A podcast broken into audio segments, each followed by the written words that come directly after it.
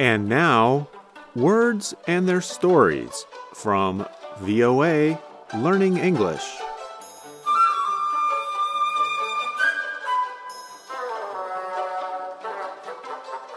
Up and down, high and low. These short words describe more than just directions. They also connect to our feelings and experiences. In this episode of Words and Their Stories, we'll start down low and end up high. Many cultures around the world connect the words low or down with something negative. This is because our minds can easily connect low places like the floor or the ground with dirt. So when someone asks, How low can you go? they are expressing their opinion that another person's behavior is bad in a moral or ethical sense. If you are down and out, that means you are poor, without enough money for the things you need. And if you are down in the dumps, that means you feel unhappy or depressed. Next, let's look at two down expressions that relate to either getting or keeping information. They sound similar, but have different meanings. The following exchange uses one of these expressions. So, did Maria tell you anything? She did. But keep this on the down low. She's going to quit her job next month.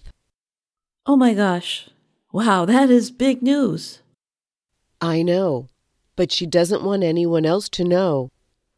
No worries. I'll keep it on the DL.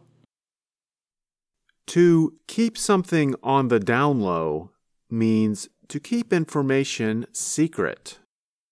Speakers often say the shortened form on the DL when using the expression. On the other hand, if you want the lowdown on a situation, that means you want to get the information. For example, Did Jane give you the lowdown on the budget? yeah, she said they can't afford to do a summer project this year. So, getting the lowdown means you are getting information. Keeping it on the down low means you are keeping information away from people. Now let's move up to a few expressions with high. Imagine you are driving in an area with a lot of traffic. You see a car waiting to turn onto your street. So you stop and let that car make the turn.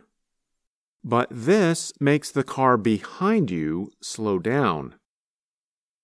The driver of this car now honks the horn for a long time, leans out the car window, and shouts at you. At this point, you have a choice.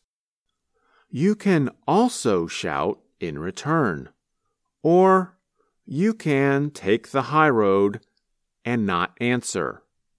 To take the high road means to behave in a way that is morally correct, even when other people around you are not behaving well. Our next expression relates to time. Sometimes there are things that people should do, but they wait longer than necessary to do them.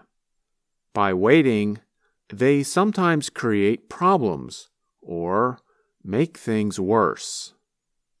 In these situations, we can use the phrase, it's high time, to say that people have delayed doing something for too long.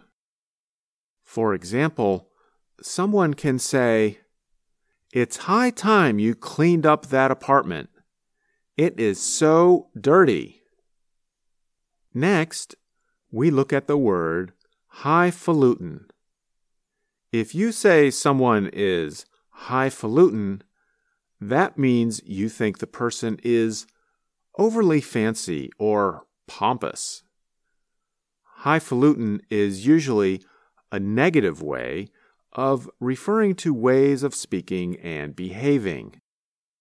According to Merriam Webster's Dictionary of American English, the first known use of this word was in 1839 in the United States. Finally, you can end on a high note by connecting to another Words and Their Stories program. There, you can learn more expressions about highs and lows. Then, give yourself a high five for reading and listening to this week's Words and Their Stories. I'm Andrew Smith.